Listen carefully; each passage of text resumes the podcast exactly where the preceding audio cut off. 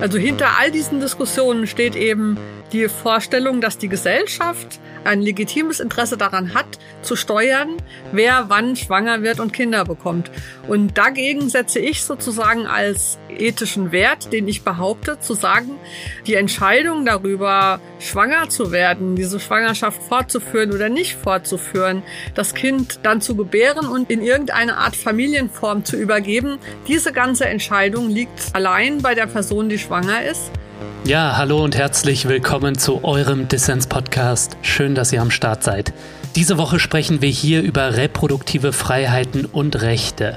Ohne Druck und Zwang darüber zu entscheiden, ob man Kinder bekommt, wann man sie bekommt, wie viele und mit wem, das ist für Frauen und Queers noch immer nicht Realität.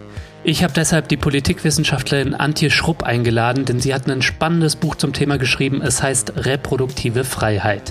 Gemeinsam sprechen wir darüber, wie Menschen, die schwanger werden können, noch immer nicht frei über ihren Körper entscheiden dürfen und wie wir das ändern. Mein Name ist Lukas Andreka, ich wünsche euch viel Spaß mit Dissens.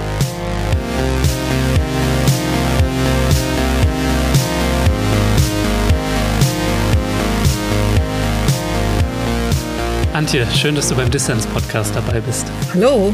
Ja, wir wollen über reproduktive Gerechtigkeit oder reproduktive Freiheit heute sprechen. Mhm. Also Freiheiten und Rechte rund um das Thema Fortpflanzung, zum Beispiel das Recht, schwanger werden zu können, aber auch das Recht, Schwangerschaften abzubrechen. Oder etwa die Frage, wer eigentlich Eltern werden kann, also welche Familienformen wir gesellschaftlich und rechtlich ermöglichen. Antje, du sagst, dass wir dringend eine neue Ethik der Reproduktion brauchen. Warum? Naja, weil die bisherige Ethik nicht mehr taugt. Also die bisherige Ethik war ja ausgerichtet auf die heteronormative Familie, ein Mann, eine Frau, die eigenen leiblichen Kinder. Das war sozusagen die angeblich natürliche Form für Reproduktion, also für das in die Welt setzen neuer Menschen. Und die ist aus verschiedenen Gründen eben nicht mehr zukunftsfähig, die taugt nicht. Also mhm. hauptsächlicher Grund ist natürlich der Feminismus, der diese Art Aufteilung hinterfragt hat, vor allen Dingen, weil sie mit so vielen Nachteilen für die Frauen einhergegangen ist. Aber es gibt eben von allen Seiten jetzt Anfragen an diese klassische Weise, das zu organisieren. Und mir ist aufgefallen, dass diese Punkte alle sehr unabhängig einzeln diskutiert werden. Da wird über Abtreibung gesprochen, da wird über künstliche Befruchtung gesprochen, da wird über ähm, Vaterrechte gesprochen und so weiter, da über Geschlechteridentitäten. Und das geht alles unabhängig voneinander. Und ich hatte den Eindruck oder das Bedürfnis, das mal in einem sagen wir mal, Überbau zusammenzuführen, um zu sagen, was sind denn eigentlich die gemeinsamen Grundlagen für all diese Debatten? Und ich glaube eben, dass es nicht reicht, nur mal hier und da am Schräubchen zu drehen, sondern dass wir das Thema mal grundsätzlich neu durchdenken müssen. Mhm. Da wollen wir gleich auch detaillierter darüber sprechen, vor allem über dein Buch Reproduktive Freiheit, eine feministische Ethik der Fortpflanzung. Aber zum Einstieg nur noch mal kurz, wenn wir es mal ein bisschen konkreter machen. Wo haben wir denn in Deutschland mit Bezug auf reproduktive Gerechtigkeit in den letzten Jahrzehnten Fortschritte gemacht? Und wo ist aus deiner Sicht noch Luft nach oben? Also Fortschritte haben wir sicherlich dahingehend gemacht, dass die Frauen oder auch andere Menschen, die schwanger werden können, weil sie die entsprechenden körperlichen Voraussetzungen dafür haben, selbstbewusster geworden sind. Das hat man, glaube ich, auch jetzt gemerkt bei den Diskussionen über den Paragraph 219a, wo ja viele mhm. jüngere Frauen wirklich entrüstet darüber waren, wie schwierig und falsch eigentlich die Gesetzeslage noch ist und zu Recht sehr entrüstet darüber waren, ja. Und ich glaube, da hat es ein Umdenken gegeben. Also Leute, die heute ungewollt schwanger sind, die finden doch oft Verständnis, manchmal sogar bei ihren eigenen Müttern oder bei Freundinnen, bei Lehrerinnen oder so. Also es ist nicht mehr so tabuisiert. Da ist die Gesellschaft, glaube ich, insgesamt schon weiter, als die Gesetzeslage noch ist. Ne? Das merkt man schon. Und auch was Diskussionen über neue Familienformen oder so angeht, da gibt es ja viele Experimente mit Co-Elternschaft, lesbische Co-Mütter und so weiter. Da ist also in der Gesellschaft schon sehr viel Bewegung drin. Mhm. Aber die Philosophie, die Gesetzeslage, das, was man so für das Normale hält, das ist dann noch nicht hinterhergekommen. Also da gibt es noch viel Luft nach oben, was da Veränderungen sein könnten. Vielleicht können wir nachher ja nochmal über den, du hast ihn schon angesprochen, Paragraph 219a und über 218 gibt es ja dann auch eine Diskussion. Da können wir bestimmt noch drüber sprechen. Mhm. Du hast ein Buch dazu geschrieben zum Thema reproduktive Freiheit, eine feministische Ethik der Fortpflanzung. Vielleicht kannst du noch einmal sagen, warum hast du dieses Buch geschrieben und worum geht's dir? Ja, es ist ein bisschen so eine Fortsetzung oder eine Erweiterung von meinem Buch Schwanger werden können, das ja von 2019 erschienen ist. Und da habe ich mir ja Gedanken gemacht über die Bedeutung, die politische Bedeutung der Tatsache, dass wir diese körperliche Differenz haben, diese reproduktive Differenz von hm. unterschiedlichen Körpervarianten in Bezug auf die Fortpflanzung. Und was das für Geschlechteridentitäten und für Geschlechterrollen bedeutet und so weiter. Und in den Diskussionen seither, das ist jetzt drei Jahre her, ist mir eigentlich klar geworden, dass äh, wir über die Sachen äh, eigentlich auf einer bestimmten ethischen Grundlage sprechen müssen. Also die Differenzen oder die Konflikte, die daraus entstehen, die entstehen, glaube ich, daher, dass äh, verschiedene ethische Werte a priori gesetzt werden. Deswegen wird da auch so viel aneinander vorbeigesprochen. Und die grundsätzliche Frage ist eben erstens, was verstehen wir unter Freiheit? Und zweitens sind wir der Ansicht, dass Freiheitsrechte, wie zum Beispiel das Recht auf körperliche Selbstbestimmung, auch für Menschen gelten, die schwanger sind oder schwanger werden können. Also mhm. die Anwendung sozusagen einer allgemeinen Ethik auf das Thema Schwangerschaft, das ist das, was ansteht und was ja in der traditionellen Logik eben nicht stattgefunden hat, weil dann hat man gesagt, Männer, also normale Menschen, die können nicht schwanger werden und sind frei in dem Sinn, wie wir das da definiert haben. Und dann gibt es die Frauen, ja. Das ist so eine besondere Sorte von Menschen, weil das sind die, die schwanger werden können. Und da ist das nicht so richtig mit der Freiheit. Also das ist immer so ein bisschen eine Einschränkung der Freiheit gewesen. Und das ist das Konzept, was wir jetzt eigentlich über Bord werfen müssen. Und dann heißt das, dass halt Freiheit auch neu definiert werden muss. Ja, du schreibst an einer Stelle im Buch, wir brauchen ein Konzept von Freiheit, das auch für Menschen mit Gebärmutter funktioniert. Ja, genau. Was bedeutet es, wenn wir Freiheit nicht von dem klassischen männlichen Verständnis irgendwie von Autonomie und Gleichheit denken, sondern wenn wir es von dieser reproduktiven Differenz, dieser wirklich ähm, Unterscheidung in Menschen, die gebärfähig sind, Menschen, die es nicht sind und auch die Abhängigkeiten, die sich damit ergeben, ähm, was bedeutet das dann für unsere Vorstellung von Freiheit?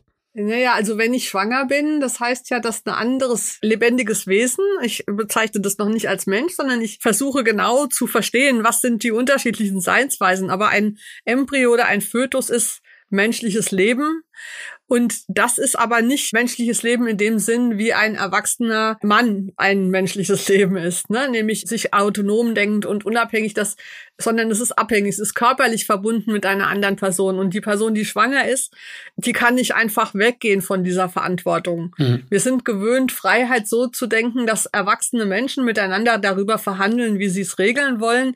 Und das bedeutet zum Beispiel auch, dass man Aufgaben verteilen kann oder delegieren kann. Und das geht eben nicht. Wenn ich im siebten Monat schwanger bin und nicht mehr will, kann ich nicht sagen, willst du das jetzt weitermachen, ja? Ich habe keine Lust mehr. Das ist eine andere Art von ähm, gezwungen sein oder von Verpflichtung oder von Sachen, die nur ich machen kann und die man nicht teilen und verhandeln kann. Und deswegen ist dieser Zustand oder diese, dieser Verlauf, dieser Prozess der Schwangerschaft etwas, was wir in den herkömmlichen Parametern der Gleichheit, Gerechtigkeit und so weiter nicht diskutieren können. Hm. Und wir haben aber auch im Zuge der Frauenbewegung dann oft über Geschlechterverhältnisse in diesem Sinn geredet. Also zum Beispiel, ja, 50-50 Hausarbeit aufteilen.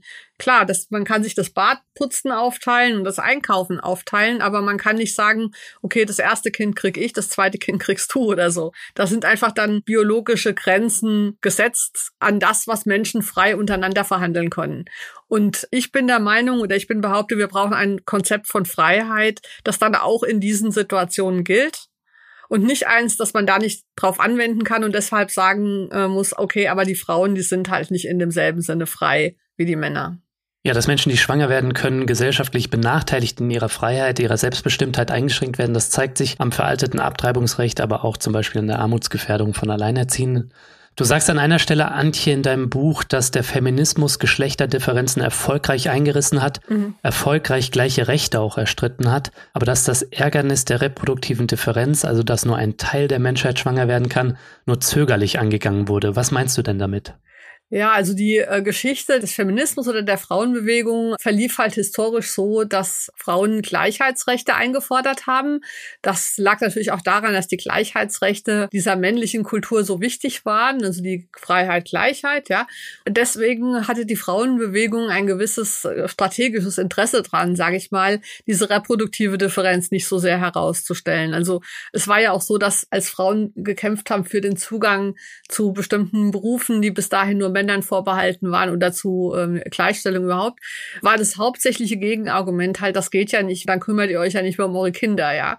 Das äh, gefährdet die Reproduktion. Dann die auch die Arbeiterbewegung hat so argumentiert, wenn Frauen in Fabriken arbeiten, kriegt das Proletariat nur noch schwächliche Kinder und so, ja. Also mhm. dieses Argument, ihr müsst doch Kinder kriegen, deshalb könnt ihr nicht gleich sein, das war halt extrem stark im 19. und auch noch bis Mitte des 20. Jahrhunderts. Und dann haben halt die Feministinnen gesagt, na, das ist nicht so wichtig, ja diese Unterschiede spielen gar keine Rolle, das kann man irgendwie regeln, wir schaffen das alles zusammen und so weiter. Und ich denke, das ist in gewisser Weise auch ein Zeichen dafür, dass der Feminismus erfolgreich war, dass heute die prinzipielle Gleichberechtigung nicht mehr hinterfragt wird. Also es kaum jemand sagt noch, Frauen sollen untergeordnet sein und keine Rechte haben.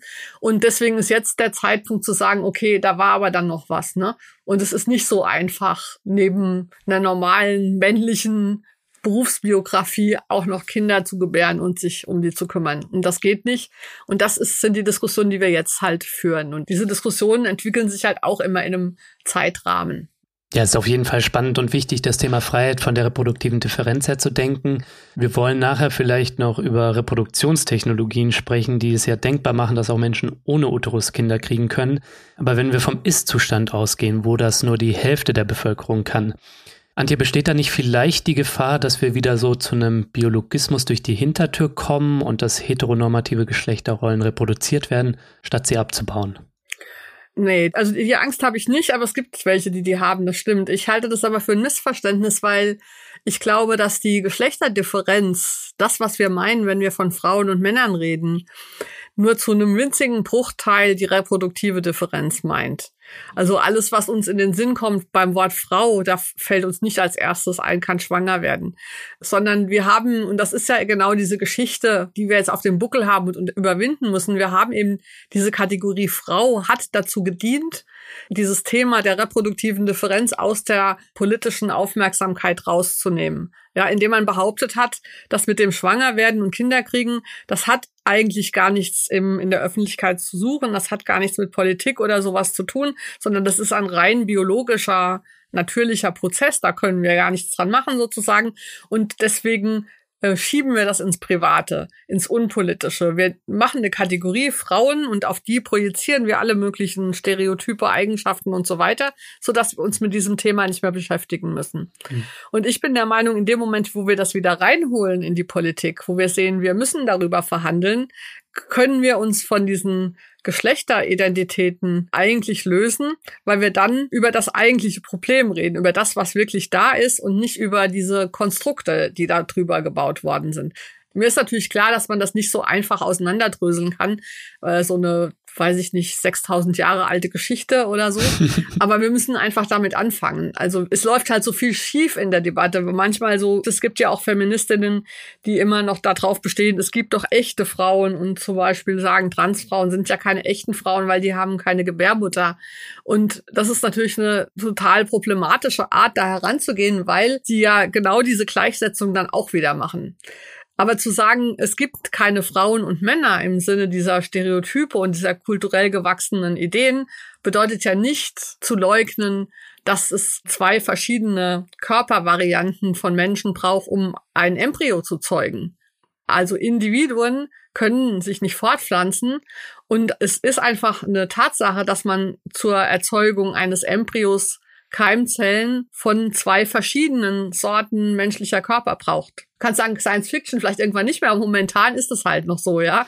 Und ich glaube, das realistisch zu betrachten, hilft uns dabei, Geschlechterstereotypen eher loszuwerden, weil wir sozusagen genau darauf achten, worüber reden wir. Reden wir über Männer und Frauen oder reden wir über Menschen mit Gebärmutter und ohne Gebärmutter oder über Menschen mit XX-Keimzellen oder XY-Keimzellen und so weiter. Worüber reden wir denn eigentlich genau? Und nicht alles so in ein Ding zusammenrühren und maximale Verwirrung stiften, so wie das momentan im Diskurs ganz oft passiert. Antje, dein Buch heißt Reproduktive Freiheit. Ein Begriff, der gegenwärtig in der Debatte um Kinderkriegen stark gemacht wird, ist reproduktive Gerechtigkeit. Kannst du einmal erläutern, wo der Begriff herkommt und wie verhält er sich zu deinem Freiheitsbegriff? Mhm. Also reproduktive Gerechtigkeit ist ein Begriff, der ähm, von Feministinnen of Color in die Diskussion eingebracht wurden, einfach vor dem Hintergrund der Beobachtung, dass sie weiße bürgerliche Frauenbewegung also das Thema der Fortpflanzung sehr auf das Recht auf Abtreibungen zum Beispiel fokussiert hat, die Abwehr von Ansprüchen, Mutter zu sein und so weiter, also die Befreiung von diesen Zuschreibungen der Mütterlichkeit.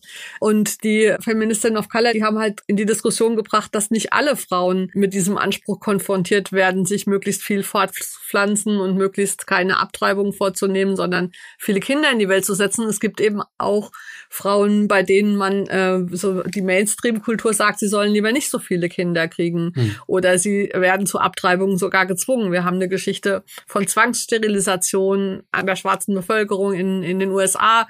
Wir haben Zwangsabtreibungen in Südostasien, in China, Korea und so weiter gehabt. Das heißt, wir haben auch hier die Diskussion, ob, naja, die Migrantinnen zu viele Kinder kriegen und die AkademikerInnen zu wenige oder so weiter. Also wir haben diese, diese rassistische Zuordnung von Kinderwünschen und die einen kriegen zu viel, die anderen kriegen zu wenige Kinder. Das ist halt in der Diskussion für Abtreibungsrechte so ein bisschen unter den Tisch gefallen und nicht genug beachtet worden. Und außerdem gehört zu diesem Begriff der reproduktiven Gerechtigkeit, der jetzt in die Diskussion gebracht wurde, auch dazu, dass also zu der Möglichkeit, Kinder nicht zu kriegen, gehört auch die Möglichkeit, Kinder zu kriegen. Beides macht diese Freiheit aus. Und die Möglichkeit, Kinder zu kriegen, hängt auch davon ab, wie man hinterher materiell und sozial und so weiter ähm, in der Lage ist, sich auch um diese Kinder zu kümmern. Also das ist sozusagen die, die Forderung, dass reproduktive Gerechtigkeit herrscht in dem Sinne, dass alle die Kinder kriegen können, die sie haben wollen und keine Kinder kriegen müssen, die sie nicht haben wollen und dass die, die Kinder kriegen, auch dann in die Lage versetzt werden durch gute Sozialsysteme und so weiter und Unterstützung, das auch gut zu machen. Also hinter all diesen Diskussionen steht eben die Vorstellung, dass die Gesellschaft ein legitimes Interesse daran hat, zu steuern, wer wann schwanger wird und Kinder bekommt. Und dagegen setze ich sozusagen als ethischen Wert, den ich behaupte, zu sagen, die Entscheidung darüber, schwanger zu werden, diese Schwangerschaft fortzuführen oder nicht fortzuführen, das Kind dann zu gebären und auf in irgendeine Art Familienform zu übergeben, diese ganze Entscheidung liegt allein bei der Person, die schwanger ist. Natürlich in Absprache mit anderen, aber sie ist diejenige, die die letzte Entscheidung in all diesen Dingen zu treffen hat. Und erst wenn äh, das Kind dann in eine Sozialstruktur eingegangen ist, erst dann hat die Gesellschaft da was mitzureden. Und das gilt eben in jeglicher Hinsicht. Also es gibt nicht zu viele Schwangerschaften oder zu wenige Schwangerschaften oder so. Denn das Recht auf körperliche Selbstbestimmung gilt eben auch für Menschen, die schwanger werden können. Und deswegen können die mit ihrem Körper sozusagen frei entscheiden, was sie damit ähm, machen, mit dieser Fähigkeit äh, zum Schwangerwerden. Und sowohl in die eine als auch in die andere Richtung. Und also ich würde dann den Spieß umdrehen. Alle Gesetze, die zum Beispiel da Vorgaben machen, ähm, sind ein Eingriff in die Menschenrechte dieser Personen. Also Abtreibungsverbote sind unmoralisch, weil sie im Prinzip so eine Art Leibeigenschaft der Gesellschaft an dem Körper der Schwangeren behaupten. Hm dass Schwangere selbstbestimmt entscheiden können, dass sie frei sind, mit ihrem Körper zu machen, was sie wollen. Davon sind wir noch ein gutes Stück entfernt. Das zeigen unter anderem die Diskussionen um ungewollte Schwangerschaft und Abtreibung. Mhm. Das Thema ist ja durch feministische Kämpfe in den letzten Jahren stärker in den Fokus gerückt und auch weil eine aggressive Anti-Abtreibungslobby gegen körperliche Selbstbestimmung von Frauen mobil macht. Antje, in Deutschland möchte die Ampelkoalition jetzt den 219a, das Werbeverbot für Schwangerschaftsabbrüche, abschaffen. Aber auch zum Paragraph 218, das Abtreibungsverbot, gibt es eine Diskussion. Wo steht die Debatte da aus deiner Sicht? Mhm. Ja, also der 219a ist natürlich nur die völlig absurde Spitze des Eisbergs. Tatsächlich finde ich wichtig, wie in den Zusammenhang über 218, also das Abtreibungsverbot diskutiert wird. Da wurde jetzt auch viel diskutiert, weil es ja 150 Jahre alt geworden ist voriges Jahr. Und ist 1871 ins bürgerliche Gesetzbuch reingeschrieben worden unter dieser Nummerierung. Im Ziel sind wir uns ja alle einig inzwischen auf der Linken und Feministinnen und so, dass die Möglichkeit zur Abtreibung gegeben werden muss. Aber ich bin auch der Meinung, es ist wichtig, darauf zu achten, wie man das dann begründet und wie man argumentiert. Tatsächlich, also finde ich, dass äh, bisherige Diskussionen gegen diesen Paragraph manchmal ein bisschen schräg geführt wurden. Es, es gibt zum Beispiel zwei Argumente, die ich problematisch finde. Das eine ist, dass man zu sehr auf die soziale Not ungewollt Schwangerer hinweist. Das ist so die klassische Haltung zum Beispiel der, der Kommunisten oder der Sozialdemokratin und auch so bürgerlicher äh, liberalerer Personen, die sagen also, ja, im Prinzip Abtreibung ist schlecht, böse Sünde soll nicht sein, aber wir haben Mitleid mit den Frauen, die da in soziale Not geraten, ohne was dafür zu können, weil die und so weiter. Und deswegen ähm, erlauben wir es ihnen dann doch oder drücken ein Auge zu, wenn sie es gemacht haben und so weiter. Und das argumentiert halt immer mit dem Defizit der Frauen oder hat so einen paternalistischen Hang. Ja, also die Idee, dass die Frau diejenige ist oder die schwangere Person diejenige ist, die das zu entscheiden hat, äh, die ist da eben noch nicht drin.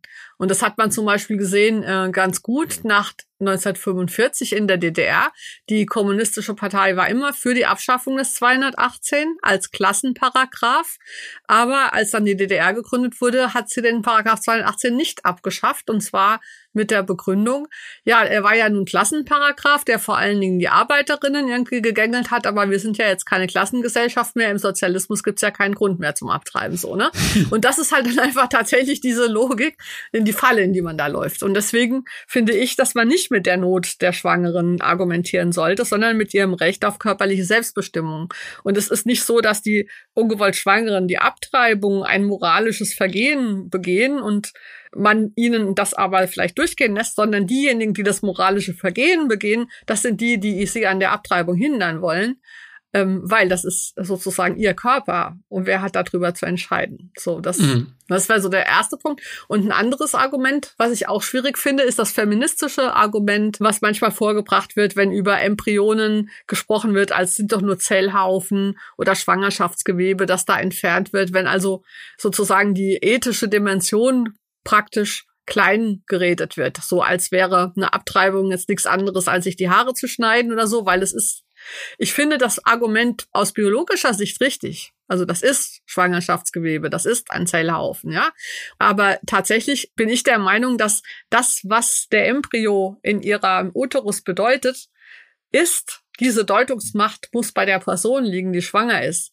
Und für die eine mag das ein Zellhaufen sein, für die andere ist das aber vielleicht ihr geliebtes Kind, der schon, ja, das sie erwartet. Und beides ist richtig. Und wir müssen uns davon verabschieden, dass es eine allgemeine richtige Interpretation dieses Prozesses Schwangerschaft gibt, der von der Gesellschaft gesetzt wird, sondern der Paradigmenwechsel, für den ich bin, ist, dass die Schwangere selbst entscheidet, was das ist. Sie entscheidet, was damit passiert. Hm. Und ihre Interpretation ist richtig. Weil das Problem ist, zu sagen, das ist nur ein Zellhaufen, dann kann man ja damit auch bei Zwangsabtreibungen sagen, stell dich nicht so an, das war ja nur ein Zellhaufen. Nein, für die Person war es das vielleicht nicht, ja.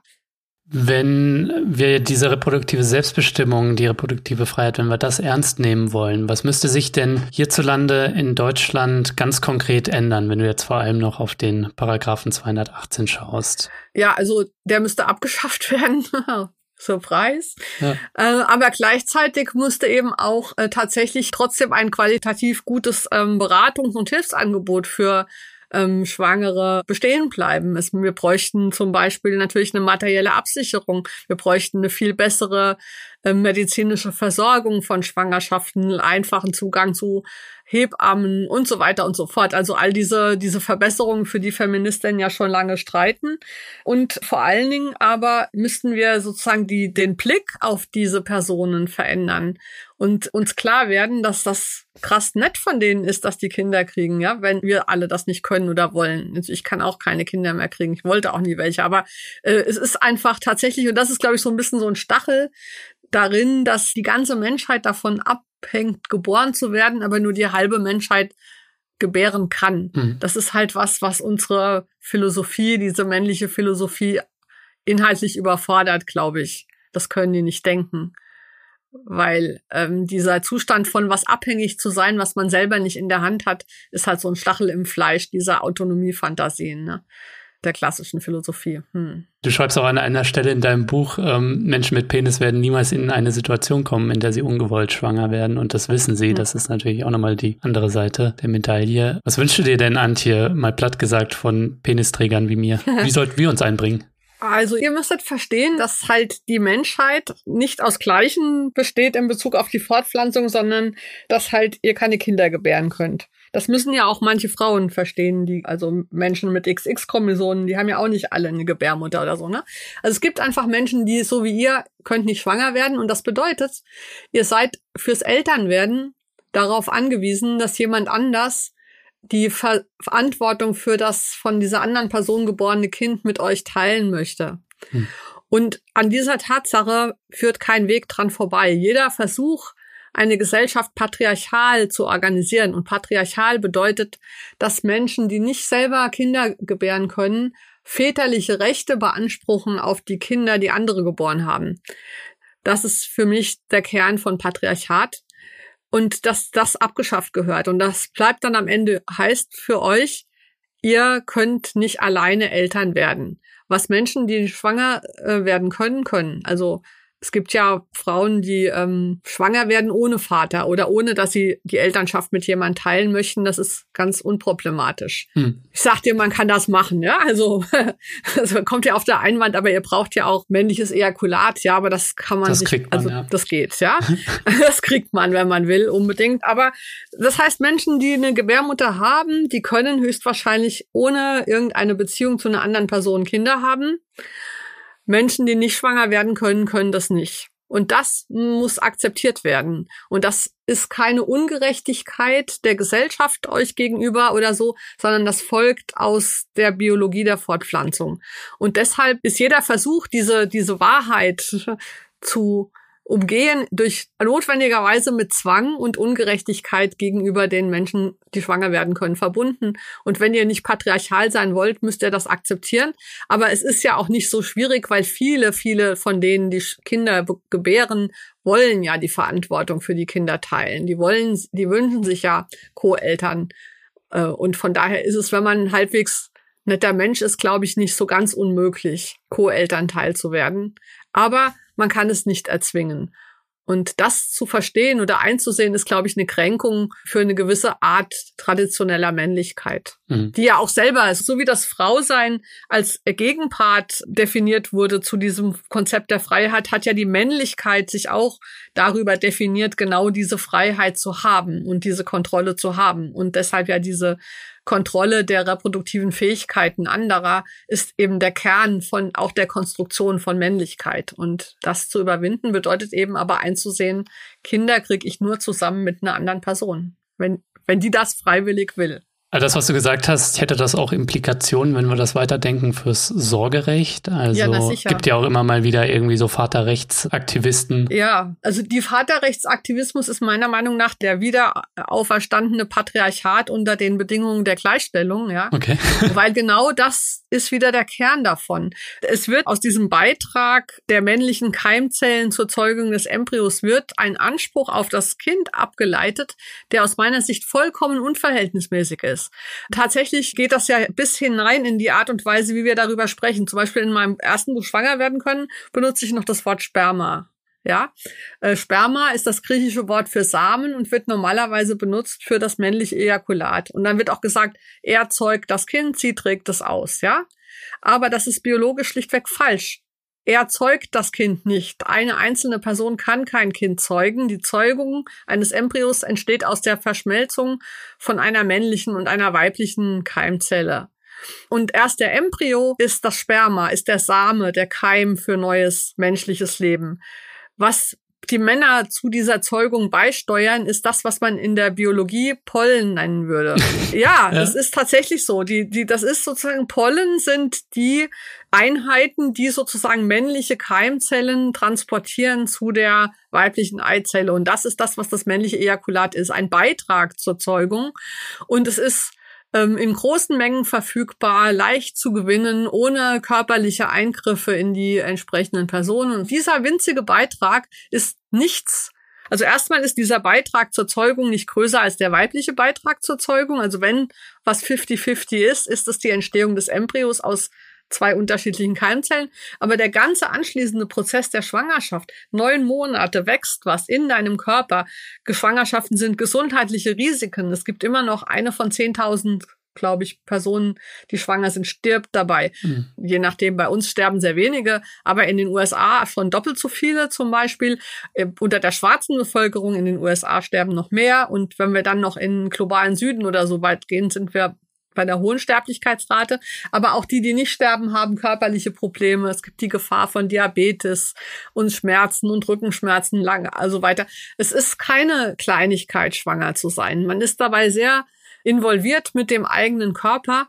Und das wird überhaupt nicht sozusagen in dieser ganzen Vaterrechtsdebatte, das wird überhaupt nicht ge gesagt. Also von daher meiner Meinung nach, die genetische Elternschaft hat keine Ansprüche auf das Sorgerecht, zieht die nach sich, meiner Meinung nach.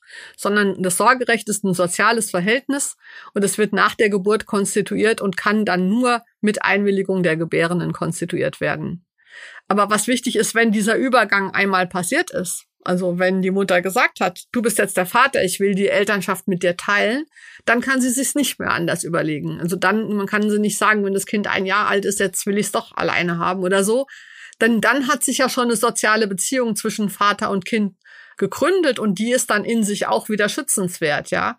Und deswegen bin ich dafür, dass man auch diesen Übergang irgendwie rituell begleitet. Also, dass man da irgendwie eine Art Zeremonie hat, eine Elternbestimmungsritual oder sowas, ja, wo das öffentlich festgehalten wird, wer ist Eltern dieses Kindes. Mhm. Das ist auch so ein kontroverser Punkt. Ich bin auch der Meinung, dass man die Beiträger der Pollen nicht dazu zwingen kann zur Vaterschaft. Das ist ja jetzt auch so, ne? Also ich würde auch sagen, wer sozusagen mit dem eigenen Ejakulat zu einer Schwangerschaft beigetragen hat, ist damit noch kein Vater in beidseitiger Hinsicht, hat keine Rechte, aber auch nicht unbedingt Pflichten, sondern in diese Pflicht dann der ähm, Schwangeren und dann vielleicht Mutter zu helfen oder sie zu unterstützen, hat die Gesellschaft insgesamt und nicht diese eine Person, von denen dem das Ejakulat stammt.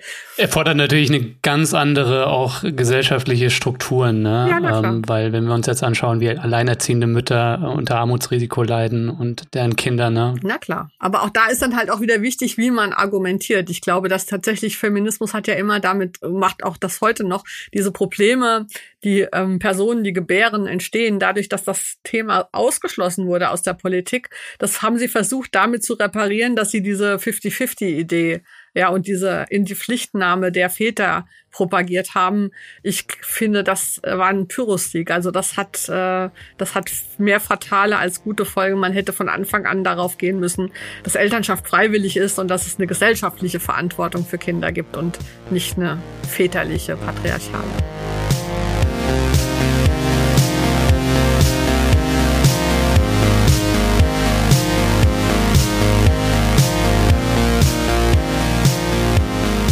So Leute, ich möchte die kurze Pause hier nutzen, um allen Fördermitgliedern von Dissens zu danken.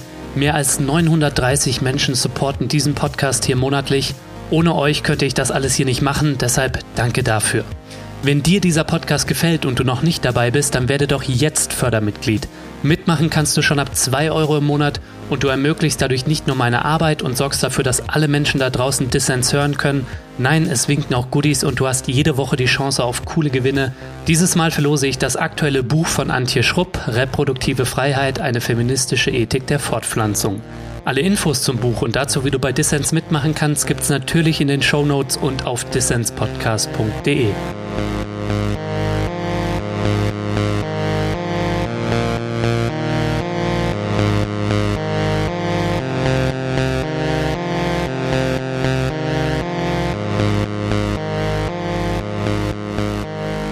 hörst den Dissens-Podcast. Zu Gast ist die Politikwissenschaftlerin Antje Schrupp. Antje, lass uns mal über die politischen Implikationen von Reproduktionstechnologien sprechen, weil damit befasst du dich auch in deinem Buch. Künstliche Befruchtung, Leihmutterschaft und Gebärmuttertransplantation, das sind so ein paar der Technologien, die natürlich ethische Fragen aufwerfen. Nehmen wir uns mal das Thema Leihmutterschaft vor. Wie beobachtest du da die Debatte um das Für und Wider dieser Technologie? Ja, also die derzeitige Debatte, die läuft an dem Punkt schief, finde ich, wo sie eben diese prinzipielle Unterscheidung macht zwischen Leihmutterschaft und normaler Mutterschaft. Ja, das finde ich äh, schwierig, weil in Bezug auf Leihmutterschaft gibt es ja auch wieder diese Idee, dass diejenigen, die die Keimzellen beigesteuert haben, die richtigen Eltern des Kindes sind und die Schwangere überhaupt nichts dazu zu sagen hat. Das ist ja auf die Spitze getrieben in dieser Art Leihmutterschaftsverträgen. Und da sind diejenigen, die diese aus den Keimzellenspenden abgeleitete Rechte, das sind ja dann auch Frauen, ne? Mhm. die sozusagen mit ihren Eizellen Embryo zeugen und dann die Leihmutter das Kind gebären lassen. Und dann gibt es krasseste menschenrechtsverletzende Verträge, wo die Leihmütter allen möglich, die da wird, da steht dann drin, dass sie keinen Kaffee trinken dürfen oder sowas. Also ich finde auch diese Diskussion Leihmutterschaft ja, nein, so blöd, weil es geht doch um die Frage, unter welchen Bedingungen kann sowas wie Leihmutterschaft funktionieren. Und da würde ich sagen, solange die Freiheit und Selbstbestimmung der Schwangeren dabei gewahrt ist, und das bedeutet, dass sie in der Schwangerschaft essen und trinken kann, was sie will. Und dass sie auch nach der Schwangerschaft sagen kann, also ich habe das Kind jetzt geboren und will auch selber die Mutter sein, ich gebe es euch nicht.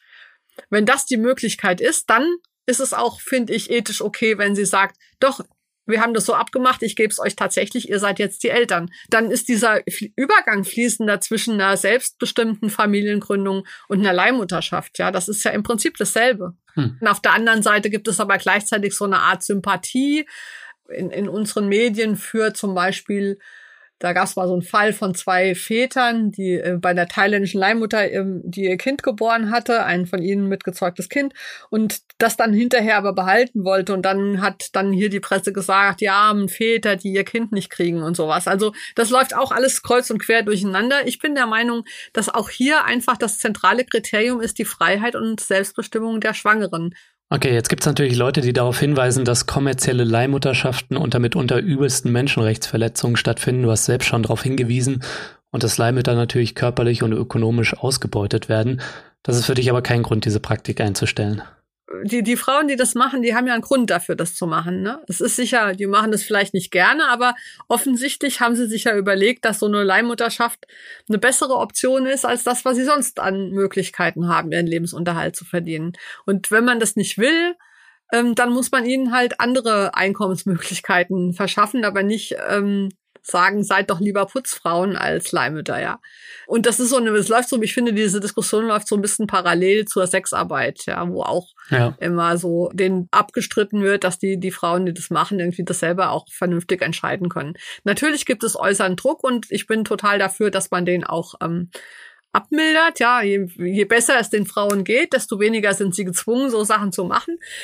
Gleichzeitig ist aber auch festzuhalten, was darf man sozusagen und was darf man nicht. Und ich würde halt zum Beispiel sagen, alle Verträge, die Leihmüttern ähm, bestimmte Lebensführung oder bestimmte Zwangsuntersuchungen oder was vorschreiben, ähm, die sind sittenwidrig und ungültig.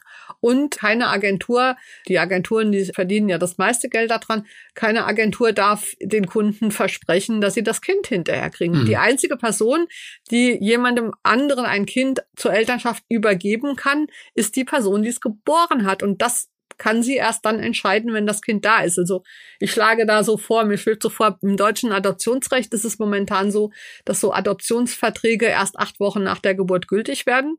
Also man kann die zwar schließen, die Adoptiveltern können das Kind auch direkt nach der Geburt bekommen, aber rechtskräftig wird es erst nach acht Wochen, genau. Und so ähnlich stelle ich mir das eben einfach auch bei der Leihmutterschaft vor. Ist, ja, ist da dann im Prinzip dasselbe, ja? Also man könnte diese ganzen Sachen zusammenfassen. Die Co-Elternschaft, die Leihmutterschaft, die Adoption und so weiter. Und es gibt dann einfach diesen Ritus der Elternfeststellung und da passiert dann das, was dann in dem einzelnen Fall eben passiert. Dann haben wir nicht so viele verschiedene Kategorien. Und ich würde mal sagen, dass die Nachfrage nach kommerzieller Leihmutterschaft dann auch deutlich zurückgehen würde, wenn es nicht mehr diese Gewähr gibt, dass die Wunscheltern ihr Kind dann auch bekommen. Ja, das ist zumindest mal eine Grundlage, von der aus ich die Diskussion führen würde. Und nicht so moralisch sagen, aber die richtige Mutter oder diese ganzen Werte, die da immer schon mit drin hängen. Ja, du hast ja die Parallele zur äh, SexarbeiterInnen-Debatte schon genannt. Also ich denke auch, es hilft immer erstmal mehr, ähm, die Rechte dann von Leihmüttern zu stärken. So, und du bringst in deinem Buch auch ein Beispiel von, ich glaube, Kenny West und Kim Kardashian, die dann so rigorose Vorschriften äh, der Leihmutter machen. Ja, das ist das mit dem Kaffee trinken gewesen. Und das dann auch noch groß posten. Ja, unser Kind Und das, da ist aber auch eine Frage, wie man spricht. Es hat sich so eingeschlichen, von biologischen Eltern zu sprechen und unter biologischer Eltern nur die BeiträgerInnen der Keimzellen zu meinen. Aber auch eine Schwangere ist biologisches Elternteil des Kindes, weil auch über die Plazenta während der Schwangerschaft Körperzellen ausgetauscht werden und man im Körper der Kinder hm. Zellen der Tragemutter ähm, nachweisen kann und umgekehrt und sogar in anderen Kindern, die die Tragemutter später zur Welt bringt, auch wenn sie die nicht selber gezeugt hat. Das sind biologische Geschwister. Das heißt, zu sagen, biologische Eltern sind nur die BeiträgerInnen der Keimzellen, ist schlichtweg falsch. Und auch so Diskussionen, die wir dann führen über das Recht von Kindern auf Kenntnis ihrer biologischen Eltern, ja, das muss sich auch auf die Tragemutter ausweiten. Wenn wir sagen, Kinder haben das Recht auf Kenntnis ihrer biologischen Eltern, dann muss auch festgestellt werden, dass sie ihre Tragemutter kennenlernen können. Die ist auch ihr biologisches Elternteil. Hm. Ja, und diese Thematik der Leihmutterschaft berührt natürlich auch Familienformen, denn sie ermöglicht ja zum Beispiel auch äh, schwulen Pärchen, ne, mhm. ne, Kinder zu bekommen, ähm, sei es eben durch bezahlte oder irgendwie freundschaftliche Dienstleistung der Leihmutterschaft. Und da muss man dann wirklich aufpassen, dass man irgendwie nicht so diese natürliche Mutterschaft irgendwie aufmacht als Gegenstück und als richtiges, vermeintlich richtiges. Ja, na klar. Ich meine, ein schwules Paar ist nicht weniger natürlich Elternteil als jeder, jeder heterosexuelle Vater. Ja, auch heterosexuelle Väter haben nicht mehr zur Geburt ihres Kindes beigetragen als ein schwuler Auftraggeber für eine Leihmutterschaft. Das ist genau dasselbe. Jemand anders hat das Kind bekommen. Also ich finde tatsächlich, es wird oft sozusagen an, an, an gerade an schwulen Paaren irgendwie so diskutiert, wohin das denn alles führt oder so. Aber tatsächlich sind die, ähm, weil du hattest ja vorhin gesagt, wo gibt es schon positive Entwicklungen?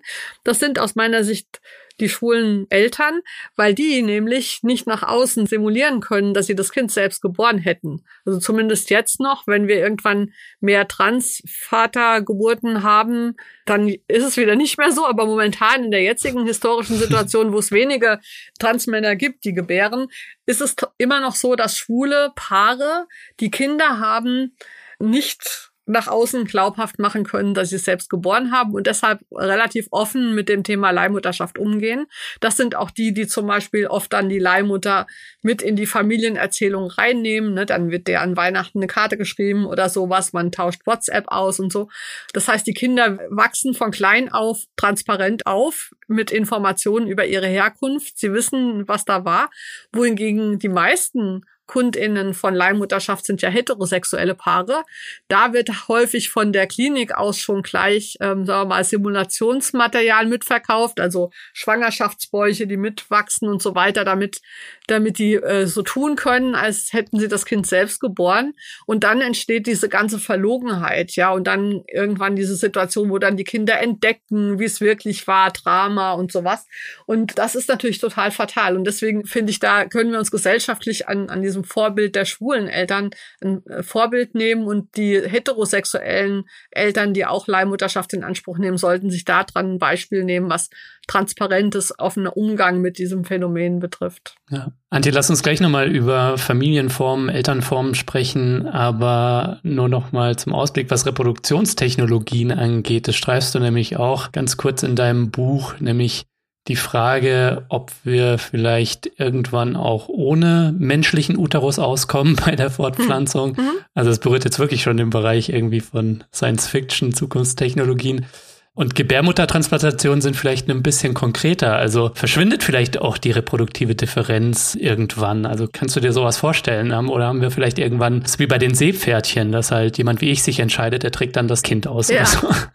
ja das ist eine total interessante Frage. Ähm, vor allen Dingen ist sie deshalb interessant, weil sich da auch zeigen lässt, dass sich die Utopien verändert haben. Noch, also in den äh, 70er, Anfang der 70er erschien ja das Buch Sexuelle Frauenbefreiung und sexuelle Revolution von Schiller mit Firestone, wo sie äh, gesagt hat, äh, der Kern des Problems ist die reproduktive Differenz und wir erfinden am besten Reproduktionstechnologien, sodass niemand mehr schwanger sein muss. Dann ist dieses Problem sozusagen aus der Welt geschafft und es gab ja viele Science Fiction, die genau diese Inkubationsmaschinen, ja, in denen Embryonen reifen, also Matrix zum Beispiel ist es ja auch so, ne, ausgemalt haben als eine Utopie. Irgendwann gibt es keine Schwangerschaften mehr und das Problem der reproduktiven Ungleichheit ist gelöst. Mhm. Tatsächlich ist die Entwicklung aber woanders hingegangen. Also man, diese Inkubatoren wurden nicht entwickelt. Es ist auch immer noch nicht ähm, wirklich möglich, ohne mindestens fünf Monate, vier, fünf Monate Schwangerschaft ein Kind zur Reife zu bringen. Also ein Embryo ohne lebendigen Körper reift nicht. Äh, und man hat zwar so ein bisschen geschafft, die Überlebenschancen von Frühgeborenen etwas zu vergrößern, sodass die, auch wenn sie schon relativ früh geboren sind, noch eine Lebenschance haben, aber vier, fünf Monate Schwangere brauchst du immer noch. Die Betreiber von Reproduktionstechnologien, die forschen und träumen davon, ne? weil für die wäre das natürlich, wenn sie auf die Leihmütter verzichten könnten und die Embryonen gleich im Inkubator großziehen, wäre das natürlich viel vereinfacht. Ne? Wollte gerade fragen, also wird daran aktiv geforscht? Ja. Ich kenne mich überhaupt nicht aus. Es gibt zumindest eine Nachfrage und ich sag mal, alles, wofür es eine Nachfrage gibt, erfindet irgendwann vielleicht auch jemand, wenn man es überhaupt erfinden kann. Es gibt aber, und das ist eben interessant, nicht nur danach eine Nachfrage, sondern es gibt auch eine Nachfrage nach künstlichen Gebärmüttern, weil viele von denen, die nicht schwanger werden können, wie du gesagt hast, würden es gerne können. Und tatsächlich sind Gebärmuttertransplantationen möglich und werden auch schon vorgenommen. Bisher nur an ähm, CIS-Frauen, die aus hormonellen Gründen keine Gebärmutter ausgebildet haben, was relativ oft sogar vorkommt. Das wusste ich auch nicht. Und die äh, können die sich in, also so transplantieren lassen. Äh, inzwischen sogar in Form von Organspende. Also lange Zeit ging es nur bei einer Lebensspende. Also, dass eine lebende Frau ihre Gebärmutter zur Transplantation, zum Beispiel für ihre Schwester oder so, abgegeben hat. Inzwischen geht es aber auch bei Verstorbenen. Das heißt, man könnte das dann in Organspendeausweis tun. Mhm. Und es ist so ein bisschen eine Diskussion darüber, ob man diese Technologie nicht auch bei XY-Chromosomenkörpern äh, anwenden könnte. Da gibt es natürlich ein Interesse oder eine Nachfrage seitens von Transfrauen, die auf diese Weise Gebärfähigkeit bekommen könnten.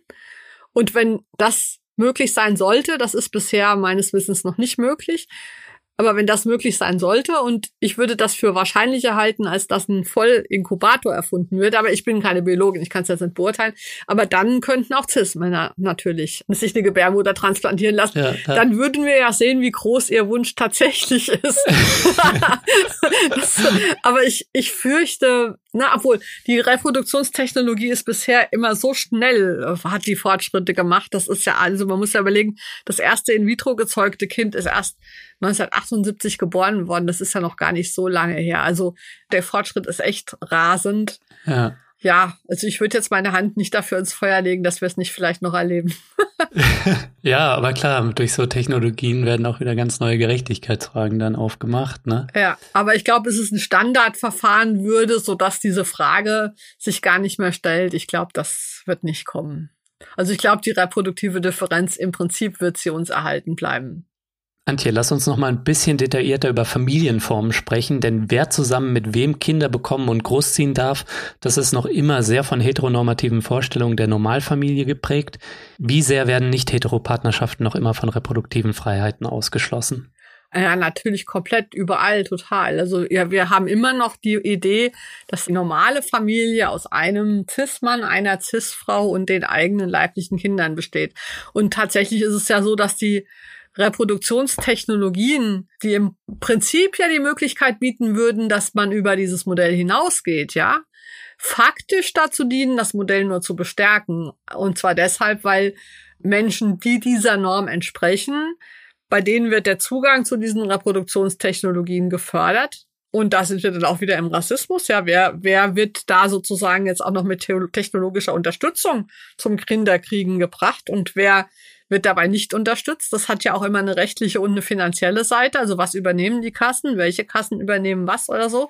Und in diesem ganzen Prozess werden natürlich ähm, akademische, wohlhabende, weiße, heteronormative Paare vorgezogen. Hm. Und tatsächlich dienen dann die Reproduktionstechnologien nicht dazu, eine erweiterte Form von Familienmodell zu schaffen, sondern faktisch dienen sie dazu, dass die Norm zementiert wird. Weil früher war es ganz normal, dass auch heterosexuelle Paare keine Kinder hatten, weil es gibt ganz viele Gründe, warum auch Cis-Frauen keine Kinder kriegen können. Also, dass du eine Gebärmutter hast oder dein Körper so aussieht, als hättest du eine, heißt ja nicht, dass du tatsächlich eine hast, dass du dann auch tatsächlich schwanger werden kannst und willst und wirst und so weiter.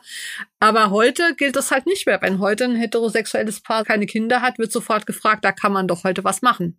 Ja, warum, warum geht ihr denn nicht und macht eine künstliche Fortpflanzung? Warum holt ihr euch denn nicht eine Leihmutter? Also es ist nicht mehr akzeptiert. Und dann dient eben die Technologie dazu, dass, dass diese Norm sogar noch mehr zementiert wird, anstatt dass sie mehr Freiheit ermöglicht. Und das halt, hängt auch an rechtlichen Sachen. Also ich bin ja der Meinung, dass man dieses dualistische Hetero-Bild von Familie abschaffen müsste. Familie gründet sich um eine Person, die schwanger ist und ein Kind bekommt und hinterher dann eine Familie konstituiert und dafür gibt es verschiedene Möglichkeiten. Sie kann sagen, ich bin Mutter dieses Kindes und bleibe es auch alleine. Oder sie kann sagen, ich bin Mutter dieses Kindes und hole mir Person eins, Person zwei, Person drei. Da kann man dann überlegen, wie viele Personen da maximal gut sind als Co-Eltern hinzu. Oder sie kann sagen, ich habe das Kind zwar geboren, will aber nicht die Mutter sein und übergebe das Kind in die Elternschaft von ABC. Mhm. Und so weiter. Und diese ganzen Möglichkeiten müssten aus meiner Sicht gleichberechtigt nebeneinander stehen. Und müssten und gleichberechtigt nebeneinander stehen bedeutet, dass sowohl diese verschiedenen Formen von Elternschaften dann rechtlich abgesichert sind, als auch, äh, dass, äh, dass sie materiell ermöglicht werden durch irgendwelche ökonomischen Maßnahmen, die man in dem Einzelfall sehen muss. Also es muss dann auch eben praktisch machbar sein.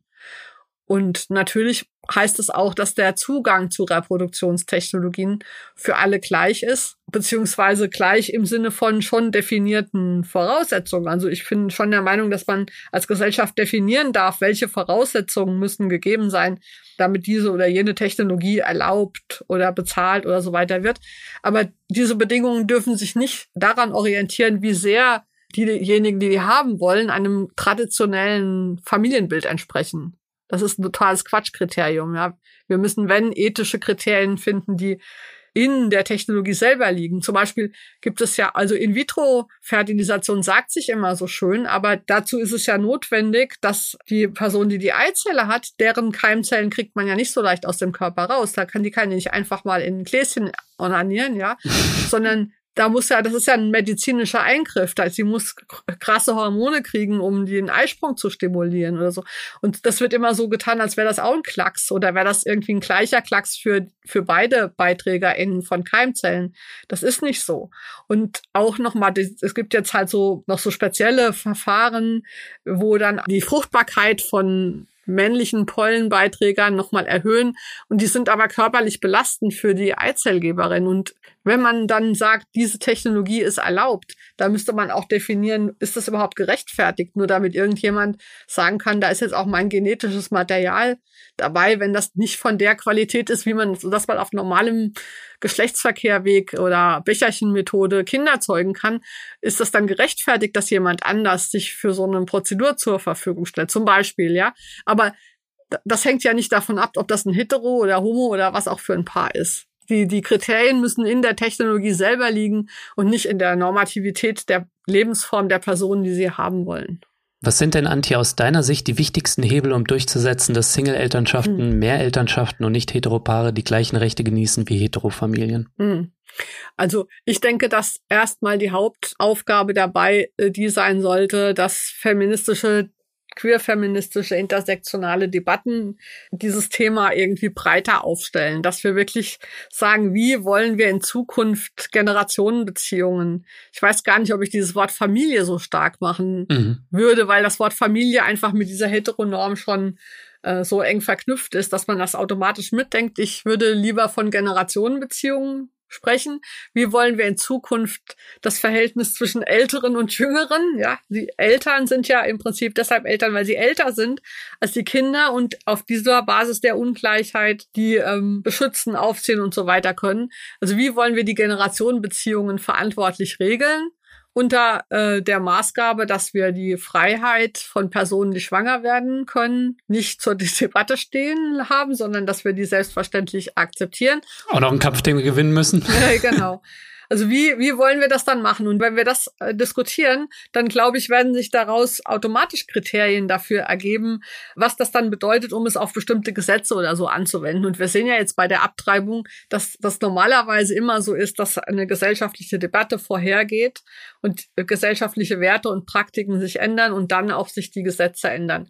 Und dann kann man die einzelnen Schritte beurteilen danach, ob sie in diese richtige Richtung gehen. Also natürlich kann man sagen, mehr Co-Elternschaften rechtlich absichern. Man kann einzelne Zugang von anderen Personen zu Reproduktionstechnologien oder andere Reproduktionstechnologien problematisieren und Leuten den Zugang wieder wegnehmen. Ja, wenn man zum Beispiel äh, über Rechte von Leihmüttern spricht und so weiter. Und ich glaube, aus so einer Debatte, aus so einer ethischen Debatte würde sich dann nach und nach auch rauskristallisieren, wie sich dann rechtliche und ökonomische Verhältnisse verändern müssen. Das ist immer so ein Wechselspiel, glaube ich. Mhm. Wenn wir über den Tellerrand, über den deutschen Tellerrand hinausschauen, Antje, ich meine, Negativbeispiele wird man in der Welt genug finden. Gibt es vielleicht auch aus deiner Sicht Positivbeispiele in Sachen reproduktiver Freiheit jetzt mit Bezug auf all diese Dimensionen, die wir jetzt hier schon im Podcast angesprochen haben, hm. äh, von denen wir was lernen können aus deiner Sicht? Ja, also ich finde ganz interessant, was in, in Südamerika, Lateinamerika zeitweise passiert. Da gibt es äh, eine sehr aktive feministische Bewegung, die auch reproduktive Gerechtigkeit ins Zentrum ihrer Argumente äh, stellt mhm. und das eben auch ausweitet, nicht nur auf Zugang zur Abtreibung, das auch, aber eben auch diese anderen Aspekte drin hat. Also da würde ich sagen, dass da hoffe ich mir relativ viel auch Inspiration und vielleicht auch Möglichkeiten zur Solidarität. Ähm, dann ist es natürlich natürlich auch sehr problematisch, was in den ganzen Ländern passiert, die jetzt von Rechtspopulisten regiert werden, wie sei es die USA oder Polen oder Ungarn, wo ja der Kampf tatsächlich auch sich über patriarchale Kontrolle der Gebärfähigkeit abspielt. Also da würde ich sagen, ist es sehr wichtig, dass wir in dem, was feministische Außenpolitik zum Beispiel bedeutet, nochmal sichtbar machen, dass Kriegsgefahren und ja überhaupt antidemokratische Entwicklungen, totalitäre Entwicklungen inhaltlich extrem eng mit Antifeminismus und in dem Zusammenhang eben gerade auch mit der Kontrolle von Gebärfähigkeit einhergeht. Also das sichtbar zu machen, das fände ich auch wichtig, mhm. ja. Und dann halt einfach gibt es, glaube ich, auch in äh, vielen indigenen Kulturen, also interessante andere Formen, wie Geschlechterverhältnisse sich organisiert haben. Ich will das jetzt gar nicht von vornherein werten, aber ich würde vor allen Dingen dafür plädieren, dass wir nicht mehr glauben, dass diese alte kolonialistische Idee war ja, dass diese Ehe aus einem Mann, einer Frau mit eigenen leiblichen Kindern sozusagen die Speerspitze der Zivilisation ist, die wir jetzt überall hin exportieren müssen und alle, die das nicht haben, stehen unter dem Verdacht, schon mal prinzipiell unemanzipiert zu sein. Und von diesem Narrativ müssen wir uns verabschieden und zu sagen, also vielleicht war unsere westlich-europäische Art, die Geschlechterbeziehungen und damit auch die Generationenbeziehungen zu organisieren, gar nicht so der Weisheit letzter Schluss und deswegen schauen wir jetzt mal ein bisschen unvoreingenommener auf andere Arten, wie das andere Gemeinschaften und Kulturen organisieren und organisiert haben und gucken, ob wir uns da irgendwo inspirieren lassen können. Antje, du hast gerade schon den Backlash angesprochen von rechts. In vielen Ländern macht sich eine Allianz aus religiös-fanatischen Lebensschützern, Rechtspopulisten und Rechtsextremen gegen die Rechte von Schwangeren mobil. Man kann es eigentlich nur mit Sorge beobachten. Ja, auf jeden Fall. Ich halte es ja auch für gefährlich und ähm, ist auch wichtig, dass wir nicht davon ausgehen, dass wir automatisch gewinnen werden. Also ich glaube, dass es nicht irgendeine höhere Macht gibt, die auf den Erdenlauf einwirkt, indem sie dafür sorgt, dass am Ende das Gute gewinnt. Also deswegen müssen wir das ernst nehmen und tatsächlich realistisch schauen, was für Gefahren drohen da möglicherweise. Und deshalb finde ich es auch wichtig, dass man möglichst viele Allianzen schmiedet und möglichst auch genau äh, guckt, wo man Konfliktlinien aufmacht und wo man nicht Konfliktlinien aufmacht. Äh, und da ist es, äh, glaube ich eben, dass die eigentlich wichtigen Konfliktlinien nicht immer da verlaufen, wo sie bei uns momentan medial inszeniert werden. Hast du ein Beispiel? Äh, naja, zum Beispiel pro oder contra Leihmutterschaft. Ja, das ist so ein typisches Beispiel. Ich könnte gar nicht sagen, ob ich pro oder contra Leihmutterschaft bin. Und manchmal werden halt richtige Argumente auch von rechts benutzt und falsche Argumente von links und so weiter. Und von daher plädiere ich dafür, dass man diese Diskussionen deshalb, weil sie so ernst sind und weil es so ein wichtiges und gefährliches Thema ist, ein bisschen auch zurückhaltender führt innerhalb feministischer Kreise im Sinne der Selbstreflexion. Weil so wie die kommunistische Partei einfach damals in guter Absicht völlig falsch lag, als sie gesagt hat, der 218 ist ein Klassenparagraph, oder falsch lag in dem Sinn, dass das halt auch ein gefährliches Argument werden konnte gegen die Rechte von Schwangeren, hm. Äh, müssen wir auch immer gucken. Also ich glaube, dass einfach Argumente in Bezug auf dieses Thema nicht losgelöst in der Luft schweben, sondern immer auch bezogen sein müssen auf ihren jeweiligen Kontext. Und deswegen finde ich, ist es erstmal wichtig, da eine richtige, auch selbstkritische Reflexion und Debattenrunde anzustoßen ähm, und nicht zu schnell zu glauben, dass man schon weiß, was die richtige Antwort ist. Ja, Antje, ich würde gerne noch viel, viel länger mit dir sprechen, aber wir müssen auf die Zielgerade biegen. was muss ich denn aus deiner Sicht tun, damit reproduktive Selbstbestimmung zur Realität wird? Vielleicht im ersten Schritt. Ja, gut, der erste Schritt ist zu akzeptieren oder zu anerkennen, dass Menschen, die schwanger werden können, freie Subjekte sind keine, äh, dass sie keine Verpflichtung haben, zu Nützlichkeitserwägungen seitens der Gesellschaft beizutragen, dass niemand das Recht hat, in ihre körperliche oder auch sonstige Selbstbestimmung einzugreifen, weder einzelne Menschen, seien sie die Beiträger des Ejakulats, mit dem sie schwanger wurden oder Gesellschaften mit ihren bevölkerungspolitischen Interessen und so weiter, so zu verstehen, dass auch Menschen, die schwanger werden können und sogar Menschen, die schwanger sind, freie Subjekte sind im vollen Sinn des Wortes. Mit diesem Kriterium im Hinterkopf sozusagen klärt sich, glaube ich, einfach dann schon vieles im Konkreten einfach auf. Und das muss man dann halt anwenden, je nachdem, auf, auf, auf welchem Gebiet man selber tätig ist. Ja, also man kann überlegen, wie machen wir eine Ökonomie, die auch in diesen Fällen gilt. Also wo dann nicht eben der erwerbsfähige, erwachsene, gesunde Mann das Modell ist, an dem sich alles orientiert, sondern ja, die schwangere Frau im achten Monat was bedeutet das, wenn die das normale Bild des normalen Menschen ist? Was heißt das dann für Gesetze oder für alle möglichen Regelungen?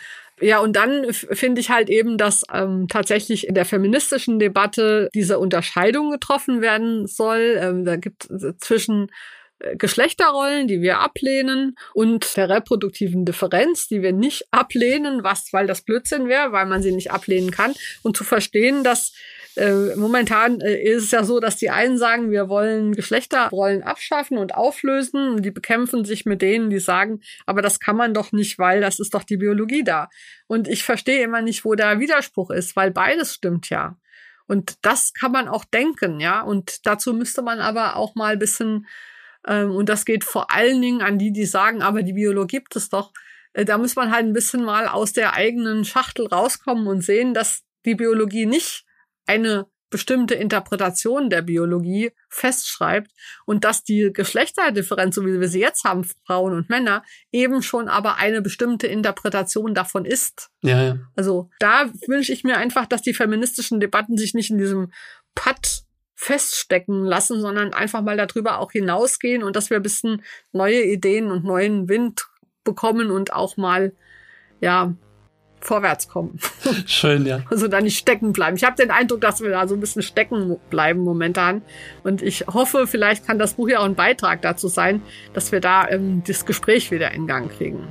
Ich möchte auf jeden Fall an dieser Stelle hier herzlich danken, dass du mich im Podcast besucht hast. Das ist ja dein zweites Mal. Du warst ja schon mal da, um über die Pariser Kommune zu sprechen. Ja. Danke dir, dass du hier warst, Antje. Ja, danke, dass du mich wieder eingeladen hast. Es hat Spaß gemacht.